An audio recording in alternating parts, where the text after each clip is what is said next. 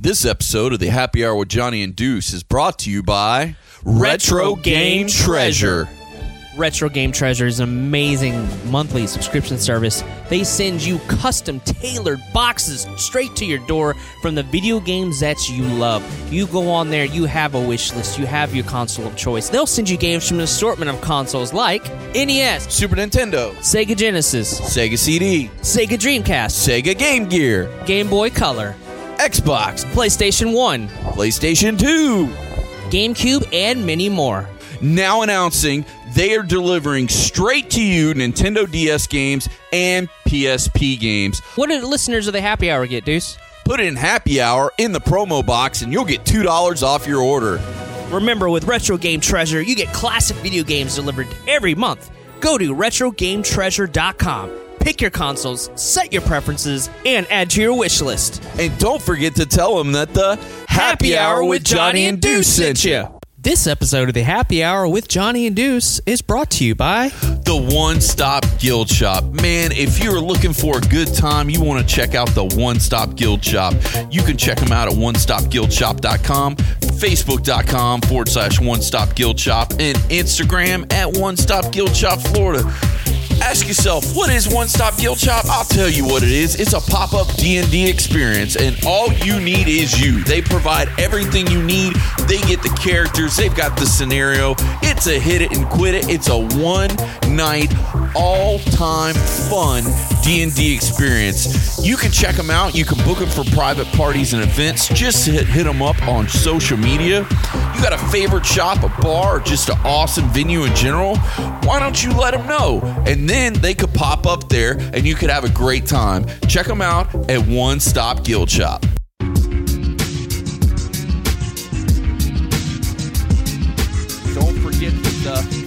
Happy hour with Johnny and Deuce. Hello, Internet. Yeah, we back in effect. I know you had a long day, but let's interject. Sit back, relax, and have some cold beer. Gotta pay a few bills. Yeah, we're all clear, and do so on the loose. You know the tag team champs, man. We get the biggest pop when we hit the ramp. The outlaws of the new age, and we still got love for the retro ways. You know. Nintendo, Sega Genesis, so many systems, your Dreamcast and reminisce. So pull back the curtain and hit the booth, cause it's the Happy Hour podcast with Johnny and Duke. Yeah.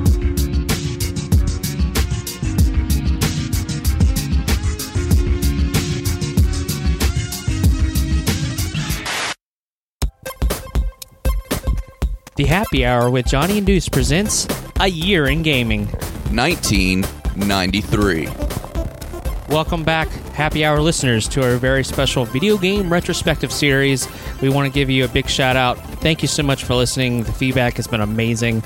We've loved, we've heard all the feedback, we've loved all the comments. We have a great time doing these, Deuce. We do. These are awesome. Uh, little little retrospectives. We kind of get to hit the gamut of what's you know popular for that year in gaming, and Yeah. some systems and companies are introduced in that year as well. Yeah. And this year, uh, we're doing 1993. We are doing 1993. Yes. So, Deuce, 1993. You and I were 12 years old. Oh, wow. Just think about that for a second. We were the ripe, That's a really young good age, though. of 12. Yeah. Yeah, You that's can a really underst- good age. 12 is great because you can understand a lot of things. Your m- mental, And you can physical. read. You can read. Your physical dexterity is improved. Uh, your mental acuity, if you will, uh, is definitely maxed. And school hasn't gotten super hard yet, so Right. you can still have fun. Exactly. So it's it, especially during the summertime. Yeah, You yeah. have a really great time. And of course, arcades were still popular as ever. Oh, yeah, Uh, before 93, they were still yep. booming. So before we get into the home console stuff, let's let's talk about uh, a little game that came out June 25th called Mortal Kombat 2 in the arcades. Wow, that was game changer right there. It was. It- I mean, that was when they inter- they introduced like uh, you could get couldn't you get Reptile? I think it was in that. You get Reptile, um, And they had Baraka, Baraka got was in- added, yep. and Mileena. Mileena, yeah. Yeah, but I think a lot of the girls were added because Yeah. the only girl in the first game, if I remember Sonya. correctly, was Sonya. Yep. And they added like two or three girls in the second one. Yeah, it felt more like a. I don't know. It felt bigger than the last game. It felt way bigger, and it felt like they improved upon everything. Because Mortal Kombat One was amazing, but you could tell it was almost like a proof of concept. Sure, yeah. Like this is our idea, and then once I mean, Mortal Kombat exploded. It was a a machine. Like it just ran over people. So then when two came out, it was way bigger and way better. It, it's also for me a litmus test. Like when Sure, we go to yeah. Free Play Florida or any other gaming convention, or if I go to a video game bar, if they don't have Mortal Kombat 2, that that's one of two to three games to me that are like if you don't have these one, two, or three of these different titles on my little checklist, you're not really a gaming convention or you're not really a gaming bar. It's like a must. It's Yeah. like a must. Yeah. And and of course our good friends at Free Play Florida don't have to worry about it. Or our good friends at Player One because they both have it in Right. stock. Definitely. Uh, it's also the. It was almost. It was like the year that all the competing companies, uh, SNK, Namco, Sega, they all released their major like hit. Uh, games for the arcade. Namco released Ridge Racer. Ridge Racer was awesome. That was a great game. Uh, and also Sega, in, to combat that, they released Daytona USA. Another, Another classic, great- really, really good one. and then, of course, uh, Sega released Virtua Fighter, which pretty much laid the foundation for 3D fighters. I mean, Oh yeah. insane! Like, I, That game was nuts because when you first saw it in an arcade, you had never seen a 3D Nope. fighter before, so it blew your mind.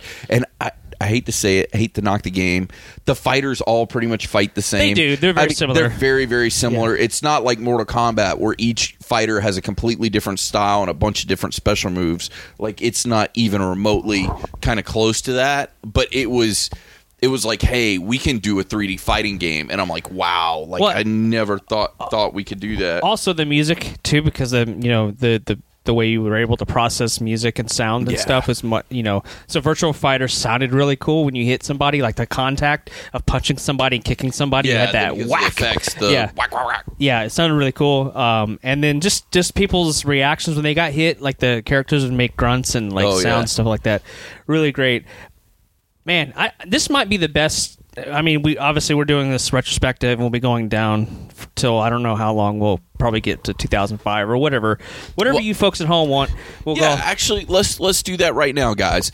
On Twitter, we're at HH Podcast Show, and on uh, uh, email, we're at hhpodcastshow at gmail.com. Send us your emails and, and tell us, hey, this is what we'd like to do. Because in, in, in my heart of hearts, my theory is we go 90 to 2000, then go to 2000 to 2010, and then go in the way, way back machine and do 80 to 90. The that sounds like a good idea. yeah, yeah. Just because the 2000 games are like when we were in high school and college, Sure. and plus for our younger listeners, a lot of those might have been their first games and first Their game first systems. systems, true. And when we throw it back to the 80s, even though me and you were kids of the 80s and loved the 80s, some of our audience weren't even born in the Right. 80s. True. So Well, it's funny because, like I said earlier, that this is probably one of the most influential year for the arcades because you know not only did you get Ridge Racer, Virtual Fighter, Mortal Kombat 2, Midway released NBA Jam that year, dude. Holy crap! that's nuts, man. Yeah, so what that- a year for arcades! Oh, uh, arca- if you are arcade uh, owner, uh, there is that GIF uh, from Archer where. Uh, Oh goodness, I can't remember the doctor's name, but anyways, he goes, uh, "My penis can only get so erect." Yeah. So uh, it's Yeah. kind of like that if you're an arcade Sure. owner. Like, look, I can only get so erect over here because we've got so many amazing games. I mean, what a year for arcades! Oh, I mean, I mean, that's those nuts. alone, peop people that own, you know, uh, people that own bowling alleys, people that own like these. People that owned uh, laundromats and bowling alleys and restaurants and showbiz pizzas and oh man, I haven't thought about showbiz pizza in forever. Uh, like, you And know, the like- Rock-afire band. Yep, it's true. Uh, they, you know, they were looking out for the hottest stuff to keep their quarters. You know, people popping them quarters in. And dude, Mm-hmm. I lost so many quarters in NBA Jam. That game was so much fun. Because here's the thing: you had to pay fifty cents. Was it a quarter or half? Half, yeah, Okay, every half you had to put Yep. in another fifty cents to play a whole game. You had to pay a dollar. right. So they, you know, they, it was really smart and it was a really fun, fast-paced, frantic. It wasn't just your typical basketball game. It like re- revolutionized, you know, the different type, the different genre, if you will, the fun sports as opposed to simulation sports. So Well, if if we didn't have that, we would have never had Blitz. We wouldn't have a lot of, like you said, the fun sports games. Well, let's give a big shout out to our good friend Brian F. Colin. Colin uh, for creating Arch Rivals, which influenced NBA Jam. Oh yeah, we would. For If sure. it wasn't for Brian F. Colin, we Yep. wouldn't have had uh, NBA Jam. That's that's for Exactly. definite. And then on top of that, SNK releases Samurai Shodown. So it's Amazing like what, game. What a year! Just I mean, we haven't even talked about the home consoles yet. Yeah. Mm-hmm. What a year for the arcades in 1993. I mean, Solid year. solid year. Great variety of games. You got racers, you got fighters, you got sports games. And you'll see a trend as we continue the years how Namco and Sega kind of were always Duking trying to one up each other, as you can see with Ridge Racer and uh, Daytona USA, because uh, Sega, because Namco releases a fighting game later on, we'll talk about in another year, but to combat against Virtual Fighter. Now, Deuce, there was uh, some Now, Deuce, there was some before we get into the home consoles. There was some interesting things that were happening. Uh, there's a major controversy because Mortal Kombat, when it released in consoles, people were up in a frenzy about it because of the blood code. Yeah. That was like a huge thing, and when- remember, it was all over, you know, like C-SPAN and, and all these websites, and everybody at the time when you could log into a website, but all over the news and the papers, people were outraged by Mortal Kombat. Remember when that? Well, I remember because like if you got it on Super Nintendo, it didn't have blood. Had the It had sweat. sweat. Yeah. So everything that was blood, they coated it white so it looked like sweat coming off of them instead of blood. Um, and then Sega said, "No, we're going to leave it the same," and it had the blood in it already. So like that was kind of a big like deferential. Now, my very humble opinion, I think it ran better on the Super Nintendo than it did. I the- use a smoother frame rate. Yeah. I, I think it, it just the the input, uh, the latency. It was less latent. Well, less that, you had a latency. six button controller. That's true, Which yeah. helped out a lot too, Yeah. because literally with the Sega Genesis, you had to buy a six button Special, controller. yeah, because the original Genesis only had, Only three, had buttons. three buttons. Yeah, that's So, true. That's a good you point. know. So a lot more uh, arcade purists prefer to play it on Super Nintendo. Oh, yeah. and it just the look better. the- It Sounded better. Sounded better because you had that awesome Sony sound chip that was in the in the Super Nintendo. So Ah. so that Sony made it that made that sound chip. Remember because they were going to be a thing. They were going to merge at one Exactly. point. Yes, yes, yes. So yeah, that was like one of the major events that happened that year because obviously you know every year we're going to highlight some major events that happened uh, in the year of gaming. But this sh- show wouldn't be our favorite show. This wouldn't be our favorite program without talking about. This wouldn't be our favorite program without talking about the home consoles and PC consoles Yes. that came out that year. The games. Remember LucasArts? Yes, I do fondly, very fondly. They uh, rest in peace, LucasArts. They uh, they put out some amazing games in their time, they did. and they released in February of 1993. They released X-wing for the PC. That was the first PC game I ever got. Amazing game. Me too. I think it was one of my first ones. I think it was either that or Rebel Assault One. But like I remember playing that, and I'm just like my my mind exploded. You had the music, you had Darth Vader doing voice work. Like it was just insane. You but it. Then obviously later on they, they create the X-wing versus Tie Fighter series, but Yeah. the fact that you were in an X-wing pilot from the movies, it was revolutionary at the time. Like, and you were doing missions from Right. the movies and Yeah. stuff, and some missions that filled in gaps and holes in the movies. yeah, it was just fantastic. Uh, uh, I remember like when when I first started playing it, I was like, I feel like I'm in the movies. I mean, in the cockpit, literally. You like sit there and you get to see their perspective, and you feel like you're in the movies, and you're shooting down Tie fighters, and I mean, really, Well, really neat. That and also correct me if I'm wrong. Besides the Star Wars arcade games that were put out on the Atari system, I think this was the first home video game release besides those. I think so. because yeah, it was before the Super Star Wars and Super Return Sure. of Jedi, and Yeah. I also think it was before uh, Rebels, all the full motion video ones like Rebel Assault and Dark Forces and things like that. Well, um, I think for me, it's like LucasArts really kind of obviously that was their, their niche. They wanted to take franchises that they were they were popular with, um, and also Indiana they were, Jones and it- Star Yeah, and they were also very famous for their point and click adventure games. You know, um, which Double Fine Studios pretty much came out of that. Tim Schafer helped design a lot of those games.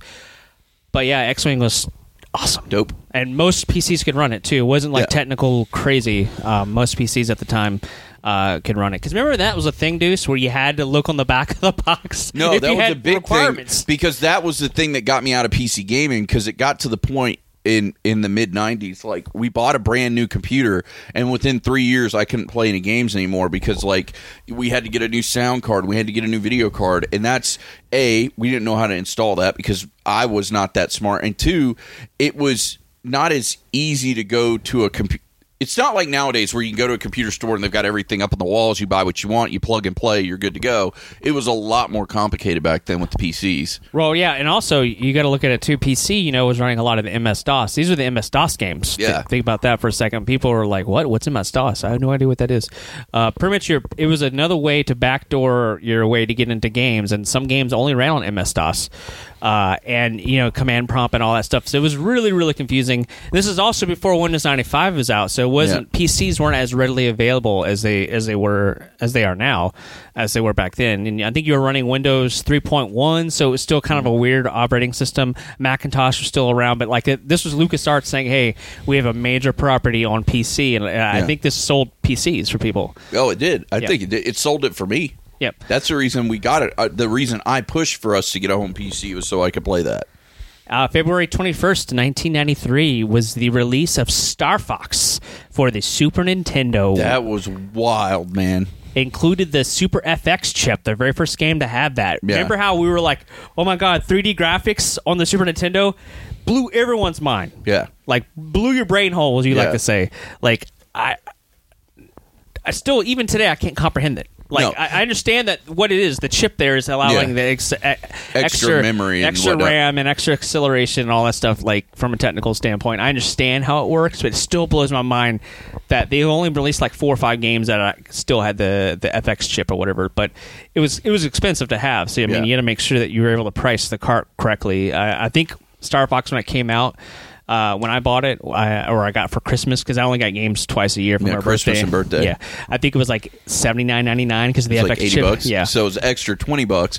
But what, 30 actually, because games were still at that $50 price point. But it was weird with Nintendo because Nintendo would switch the price point on you quick. Because normally you'd go in and think, I'm going to buy this game for 50 bucks. Sure. But you went to go get a Chrono Trigger or something that they had to translate. It might be 70, 80 bucks. Or Final Fantasy might be a 70, 80 dollar game. So, like, that was the one that always, when I had my Super Nintendo, surprised me because sometimes I'd go in thinking, I'm going to buy this game. And I'm like, ooh, no, I'm going to have to wait another month or two and mow some more lawns so I can get the money to pay for this because this isn't 50 like I thought. It's it's 60. Yeah, so it it also too like some of the carts are heavier. Like if you look at like Killer Instinct or Doom, Yeah. like they had to have extra parts put in there. Like Yeah. you could actually feel how heavy the carts Yeah. are. Like weight wise, there's a difference. Exactly. Uh, Nintendo also late in the lifespan of uh, remember at this time this was when Nintendo had two consoles out at the same time. They had the NES and the Super Nintendo out. Correct. So this at the very tail end of the NES, Kirby's Adventure uh, came out, which is the second Kirby game. Uh, the first one for the NES, and it introduced Kirby's ability to copy, which became like a staple of that series. And I remember playing that game, and it looked really pretty. I was like, "Wow!" If you go back and look at like the original games for NES, to look at like how pretty and colorful and how fast uh, Kirby's Adventure plays, Yeah. awesome. And it introduced the Meta Knight character too. Yeah. So I mean, I obviously those know I'm a huge Kirby fan. I remember that game fondly because our good friend in the happy hour with Johnny and Deuce legal department that lived down the street from me got it for his birthday and like a month after he for some reason he wasn't digging it. And I'm like dude if you're not digging it can I borrow it? And I must have borrowed that thing for 3 months. At one point he's like bro am I ever getting this game back? And I'm like oh dude I'm sorry. I just been loving it and playing it like crazy. I'll give it back to you tomorrow. But like I kept it for a long time because it was one of those games I could just pop in and I'd play and I'd turn around I'd spent 9 hours like and not even known it. Yeah like Oh, easily. Yeah. I mean, it, it was it was one of those it was one of those games where you know it, it was easy to pick up and play, but you could also like learn little tricks and, and all kinds of stuff to kind of figure out how to use the powers and and it was just a really great like platformer. Like it just excellent game. Like when you go back and look at the history of the NES, the system, and the console, Yeah. it's definitely always in the, like the top twenty five um, games as well.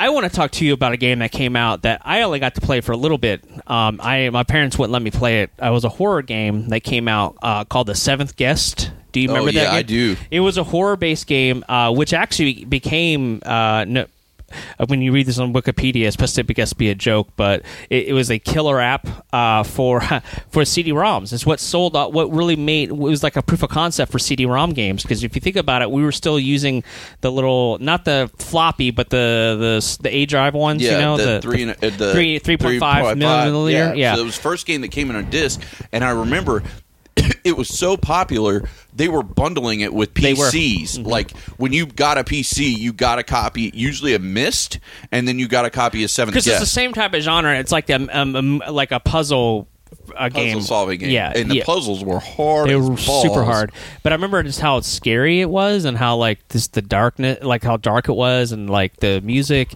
and like my parent, I had to go to a friend's house to play, it, and I remember being like staying up, I'm like, all right, I'm gonna go back and play Super Mario Brothers. Yeah, but I yeah, came home mad at yeah. a palate cleanser, if you will. But that that really sold CD-ROMs. That really put it on the map, and that's what made CD. And then schools started getting it. Remember, like people were using it for educational and not not not, Not uh, Seventh seventh guest, Guest. but CD-ROMs. Yeah, they were yeah. getting those, and, and it really took off. And CD-ROMs was was a format that lasted a long. It's still out technically. yeah. It's a it's a format that is standing the test of time. That Yeah. you know, I still buy CDs and stuff. And I remember like when the Philips CDI came out, and the th- I believe it was the 3DO or Right. Magnavox had another one that was one of those systems. Odyssey, yeah. And I Mhm. believe that was like the the game you got in the box was Seventh Guest. So Yeah, so that was a that game was just and also it was in the game that was one of the more popular cross-platform because you know you had uh, Apple's Macintosh as well, so it was like they were able to play on those games as well, as well as PC, and so it, it, it for me it was a game that like I didn't like it all that much. Maybe just because it was really like now I'm like like super seasoned into horror games. I love them, but back in the day I was a little, little bit of a wimp. I didn't. I was a little, you know, I couldn't play it for very long. But it was just the pre-rendered 3D graphics were just unbelievable Yeah. at the time. So, uh, but yeah, Seventh Guest. If you've not checked that game out, uh, I think maybe GOG, good old um, games, ha- has it for available. Oh, I'm Uh, sure. uh, but yeah, it's a fantastic game.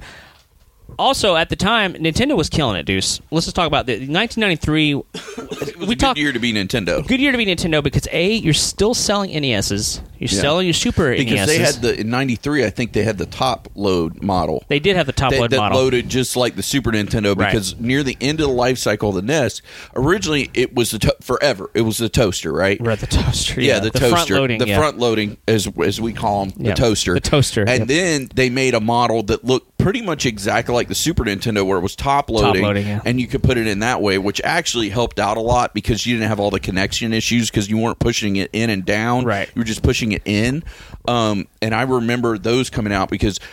I almost wanted to buy one, but then the Super Nintendo was out, and I was like, "Well, why get another Nintendo when I can get Right. a Super Nintendo?" Well, I think that's what hurt the sales of Kirby's Adventure is because it came out so late in the life cycle of the E and NES. so many people were changing. That's the reason why I just borrowed our, our buddies from the Happy Hour with Johnny Deuce's legal department because at the time I was saving like every cent I could get to get that Super Nintendo. Because if I remember correctly, Super Nintendo was two hundred Yeah. bucks, and I mean that was a lot of money in '90s dollars, especially when you're a kid and your only job pretty much is getting allowance and mowing neighbors' yards and stuff. Yeah, so that was uh you know, so not only that, you had Game Boys still around. The original Yeah. Game Boy is still around, hot and heavy. Yeah, And that brings me to a game that really in personal opinion one of my favorite uh Legend of Zelda: Link's Awakening for Game Boy. So it, was a, it became one of the best-selling handheld games in, in the history of the console.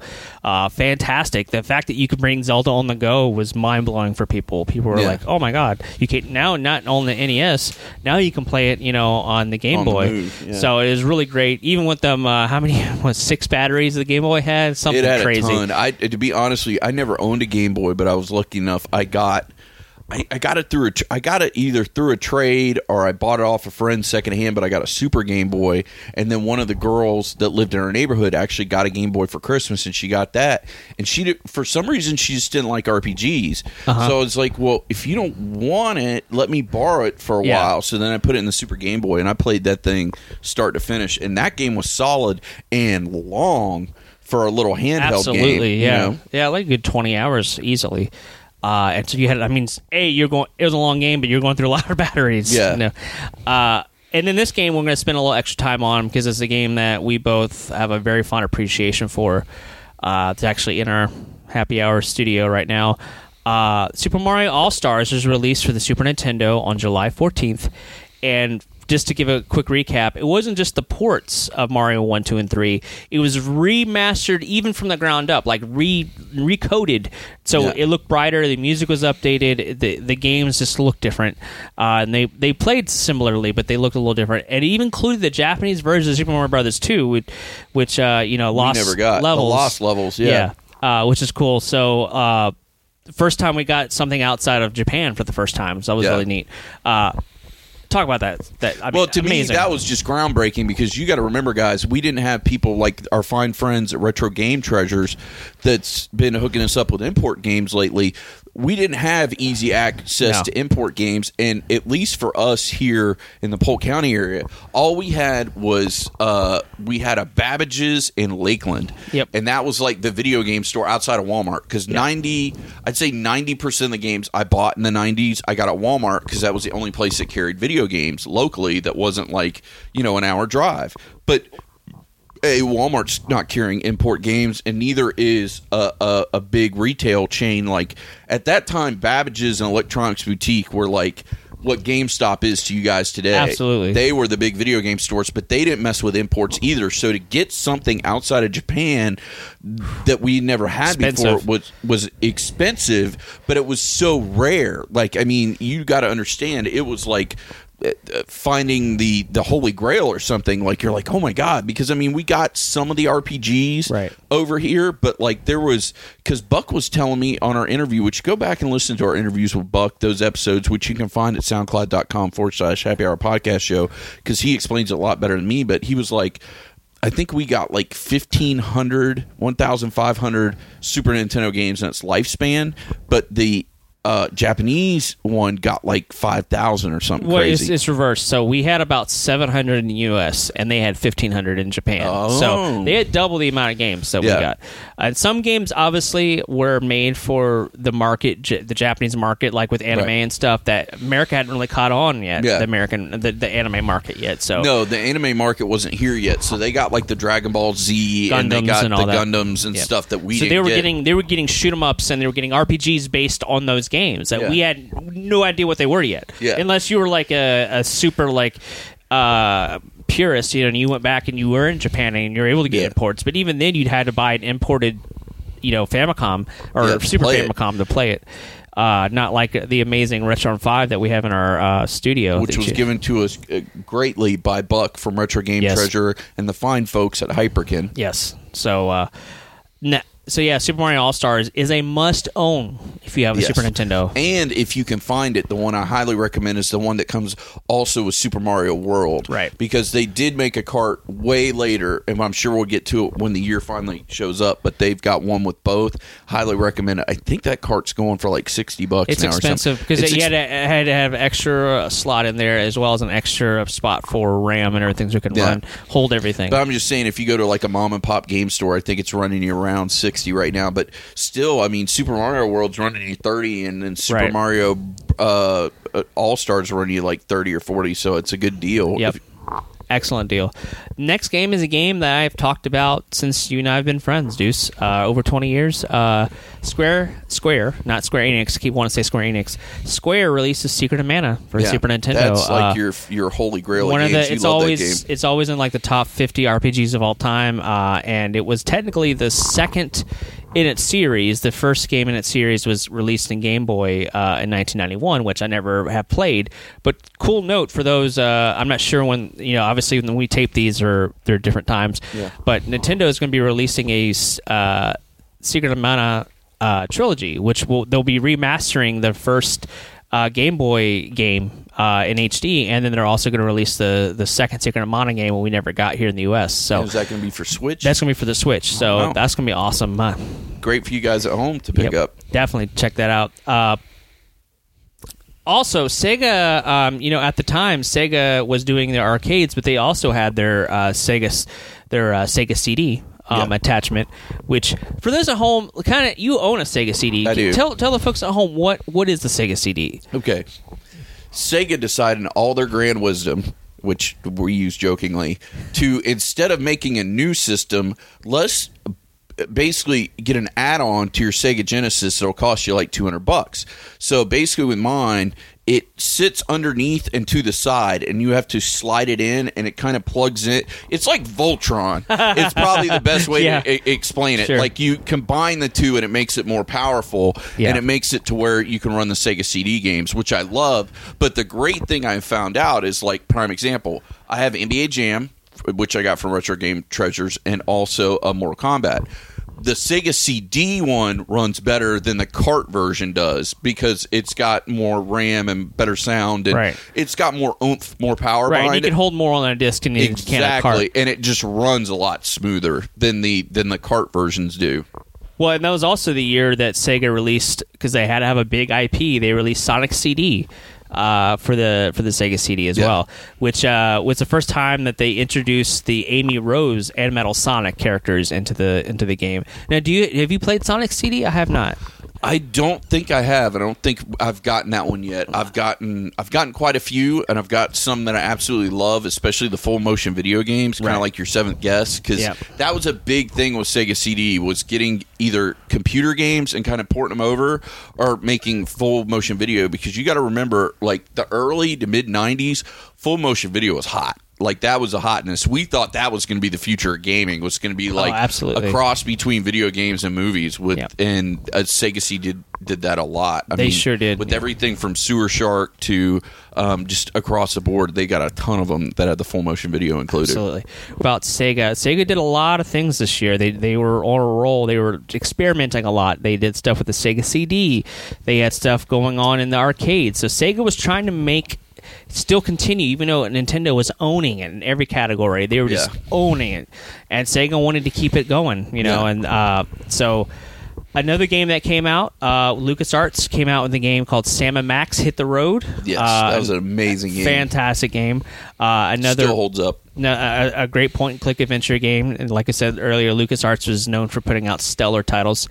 Uh, here's one that we're going to have a little bit of a, a discussion on, which I think you'll know what I mean when I talk about uh, games, uh, licensed games, movie games. Right. Uh, Disney's Aladdin for Genesis came out that year and was voted the best game in 1993 by Electronic Gaming Monthly. Now, ta- what what happened with that game, Deuce?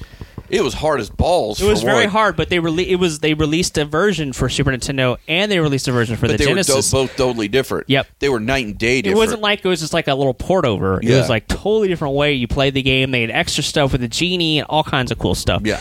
uh, but it was also when licensed games didn't suck. Like they were really fun to play. Yeah, They like were- this was back when licensed games were actually fun. Yeah. Before uh, we got to the mid 2000s where it was every summer blockbuster had a video game and they were wretched. So, awful. But uh, but yeah, the Aladdin games were great. Great music, just fun platforming games. Uh, really, really great. Also, I didn't realize it came out this year. It came out in the same year. Man, what a year for gaming! We keep saying that every segment, but I mean, so like every year has like these seminal games. You're just like, oh my gosh, uh, these these kind of groundbreaking, and Yeah. it seems like you know that's what's so great about this industry is you're you're putting out every year the technology is improving, and you're putting out these solid, solid, amazing games id Software releases Doom uh, for the very first time uh, Yeah. on on the computer. Uh, revolutionized shooters.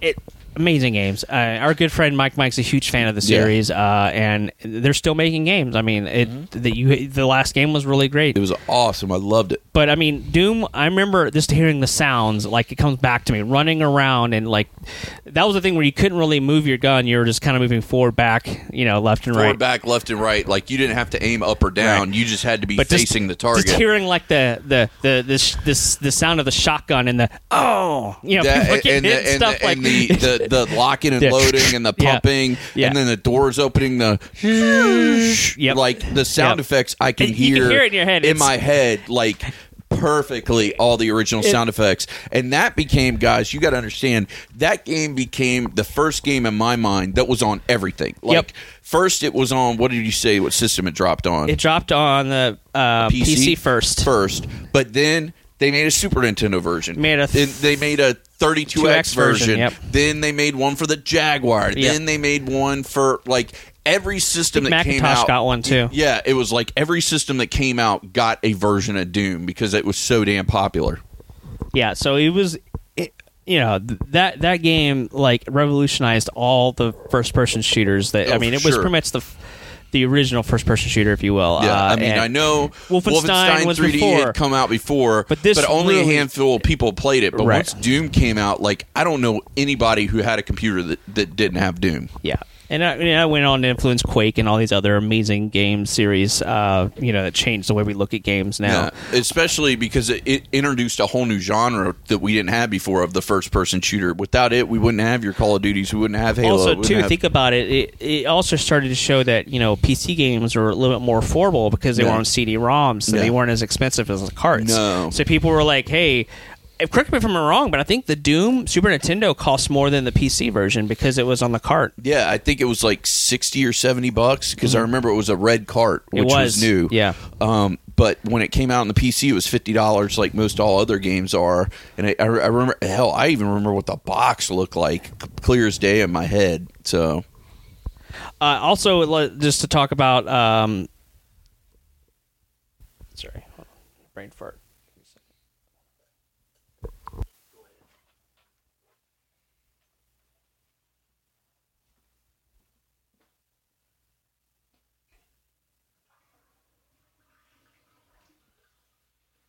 Oh, you're right. It, it, the notes down here.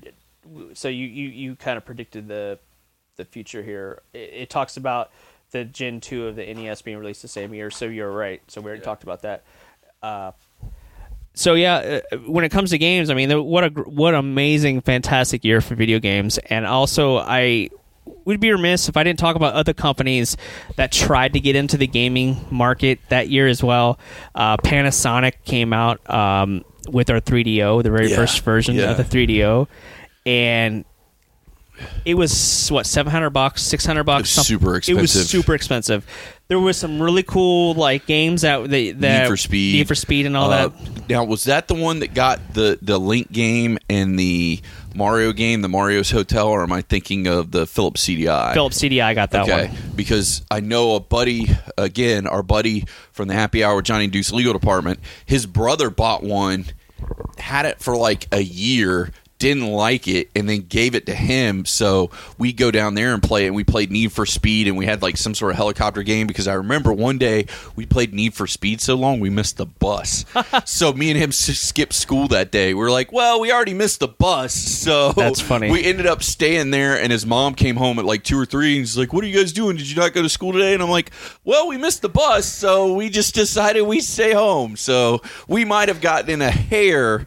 Or more than a hair, probably of trouble for skipping school, but it wasn't. It, we wasn't intentional. So But what do you think overall? Like, I, I feel like a lot of companies that year tried to experiment. Um, another another company you mentioned earlier, Jaguar. Atari released uh, the Jaguar, their very first quote unquote sixty four bit. I put that in yeah, yeah, because it had two 32 bit Right. chips, so they Right. called it 64. I actually owned one twice.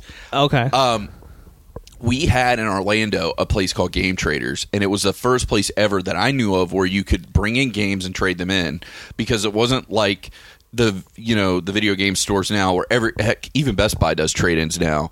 Not everybody did trade ins, so it was really rare. And I traded in a bunch of games, and I, I, unbeknownst to me, it was getting to be the end of the life cycle by the time I bought it. Like I think if they hadn't discontinued it, it was on the horizon. They knew, so they had it at the game store cheap, and I'm like. I want a Jaguar. So I got it and I got Doom and I got Alien vs. Predator, which is hands down the best game they ever put out for it. And in my opinion, hands down, I think the fir- best Alien Predator game because you got to play as the alien, you Absolutely. got to play as Yeah. the Marine, and you got to play as the Predator. But what I loved is you had, if I remember correctly, either two or three buttons at the top. You had your your up, down, left, right button, and then you had like nine numbers down at the bottom, almost like a a, a telephone.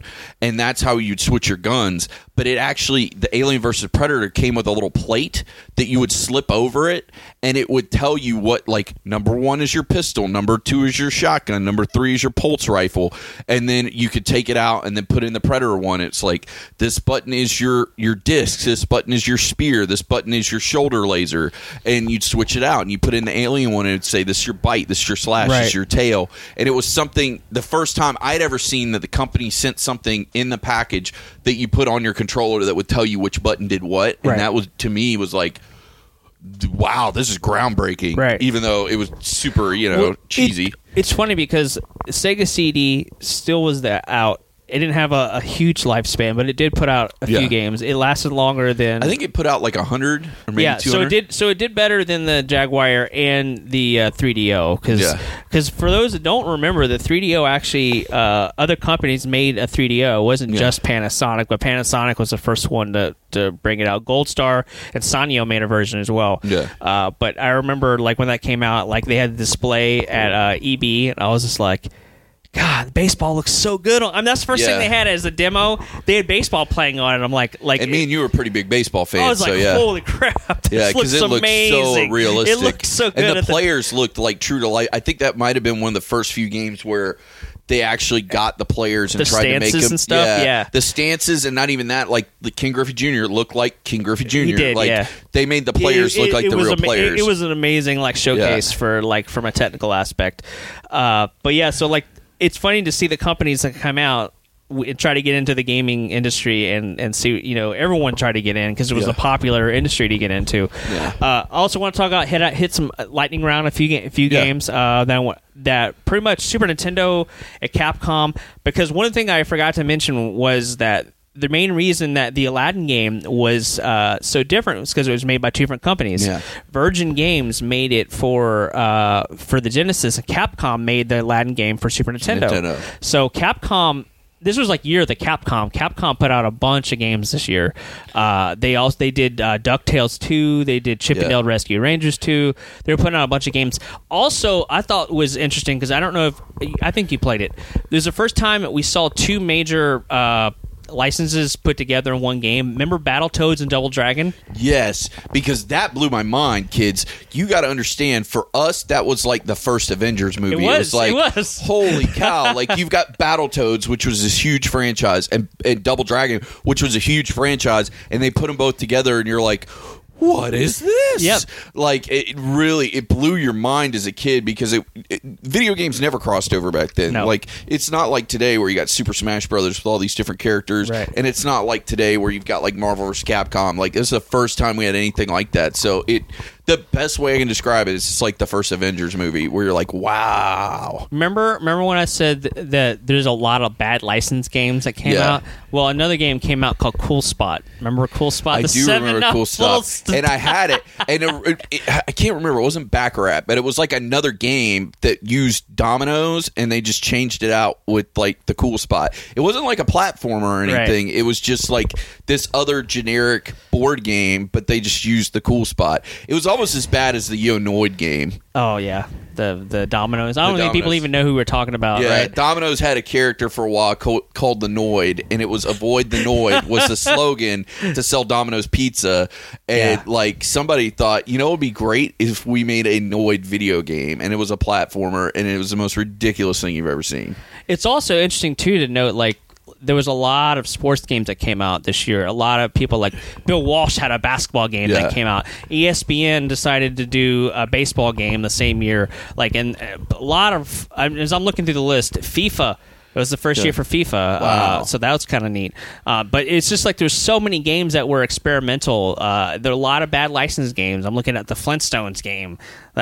I don't even. I think that was based off the movie, wasn't it? No, it was based off the original The cartoon original- it because was- I actually played that game. They had a movie It one was too, right? They, I, they probably did, but I actually, to be honest with you, I love the Flintstones game. It was, Was a cool good? little platformer.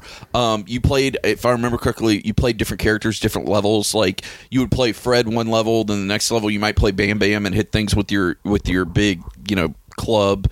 If I remember correctly, because they made two of them. They made that one, and then they made one that was Flintstones and Jetsons. Right. Um, oh, that's right. They did do that. I forgot about yeah, that. Yeah, where the little I can't remember what his name is, the little green character that showed up in both cartoons. It was like from the future. You know Oh, what I I'm know talking exactly about? who you're talking yeah, about. like he was like the villain in the second game, and that's what brought the two together. Right. So like you'd be the Jetsons in the past, Yep. uh, and then you'd be like the Flintstones in the future. It was it was a fun little platformer. Uh, platformers were big this year. Also, a, a lot of you know a lot of Disney games, like we said, Aladdin, Jungle Book Yeah. had a game too, uh, uh, and which was really hard. But that game was hard Yeah. as hell. But also, biggest movie of the year was Jurassic Park. So Yeah. Jurassic Park released on everything: Sega CD, uh, Genesis, Super But they were Nintendo. all different were all games, different kids, games. That was really cool. uh, Super Nintendo was basically when you were running around the world, it was top down. Yeah, and it was like a it- with a shooter. It was like no, a no, shooter. no, no. That was when you went inside. That's when you went inside. That's yeah, right. when you were yeah. outside, it was kind of like a, a shoot 'em up,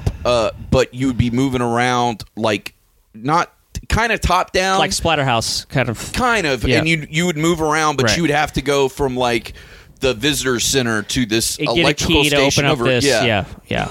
but it was one of the first games I remember where you use both the controller and you could use the mouse. Mouse from Mario Paint, Because yeah. when you went inside a building, it became like Doom, like a first person shooter. Right. And then you could switch over and use the mouse. I think I like the the, the Genesis one Genesis the best. one was better because you could You play played- as a raptor. I know you could be a dinosaur. it's the coolest it is thing the ever. greatest. I'm like, what? I'm a raptor and I'm eating people to get more health. Well, this is the greatest game ever. Yeah, and also there was a lot of games that came out that tried to copy like the success. So yeah, obviously Yeah. you know Street Fighter and all that, but remember Clay Fighter? Mm-hmm. Clay Fighter. I actually like Clay Fighter, but yeah, it was it was it was funny because the game was all stop motion animated. It was, and then yeah. it was put into the cart. Uh, with the stop motion animation, and it was a fun little fighter, and I liked it because each character could play completely different, had different, you know, special moves and everything. It was a fun little game, but when you look at it, it looks totally goofy. But then when you play it, it's actually a lot of fun. also like Sega and Nintendo were, were battling with each other. Uh, they also uh, NFL Quarterback Club came out the same year as Joe Montana football Yeah. came out. And Joe Montana football was Sega, I think, Yeah. if memory, memory serves. Yeah. And I remember people was going back and forth, like, "Oh, you can play Joe." It was like one of the very first, like, other than Madden, uh, I think it was one of the very first, like, you actually ha- got to play as like an actual character, you know, Yeah. a real person in a game. Yeah, that and it had all the real teams and everything because both games were That's made. right, NFL Players It- Association. yeah, exactly. So you actually weren't playing like you know the the Philadelphia Thunder or something. You were playing as the Philadelphia Eagles. You know. Yeah. So it, a lot, lots of amazing games came out that year. Like we said, I mean, just arcades alone. I mean, like I, s- Yeah. I mean, Sega, and Namco, and uh, SNK, they were all like just battling it back and forth.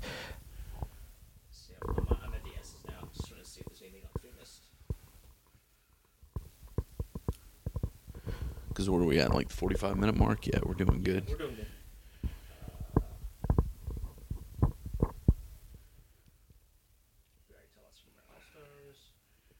To see if there's any other big games. Yeah. Oh, okay. So uh, it's funny when we think of Teenage Mutant Ninja Turtles and Super Nintendo, we usually think of Turtles in Time. But they also made another game called Tournament Fighters. Do you remember that game? I do. and I actually own it. Oh, it- you do? That's yeah. right for Genesis. I've right? got it for Genesis, which I actually have a six button controller, so it makes it easier.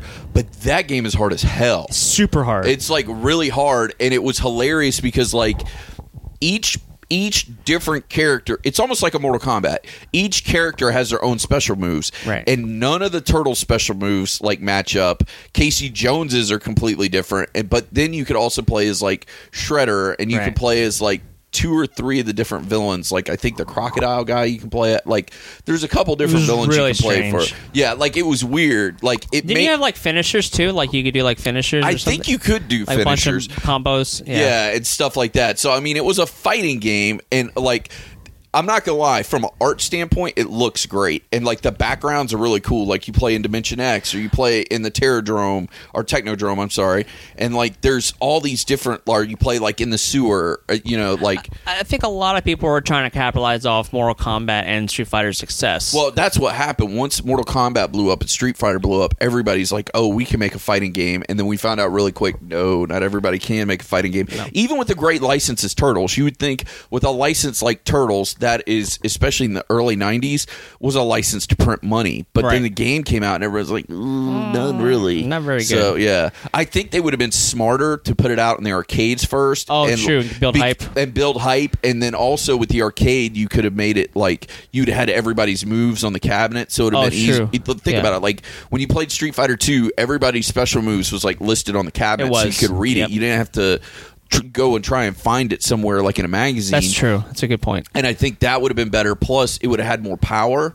so it would have looked better. And they could have tweaked it for the home console yeah, release and too. then once it had gotten some hype going there, because Turtles was making bank in the arcades, Turtles was making bank everywhere. Yep. So I think if they had done that and then moved it to the home console, I think it would have been a night and day difference on on the sales numbers. Exactly. So, Deuce, that's our year in gaming, 1993. uh, we want to thank everyone that's been listening to this re- video game retrospective series. It, I mean, the episodes have speak for themselves. People have really been digging them. Uh, obviously, we're going to go from the 90s to 2000, then maybe go backwards and forwards. But Yeah. we're going to do at least a decade uh, and. Uh, Go to a different decade after that, but Yeah. we just if you have any comments, what was your favorite games from 1993? Please send us a line hhpodcastshow at gmail.com. Also, remember, we're not only on SoundCloud, we're also on iTunes, we're on Stitcher, Google Play Music.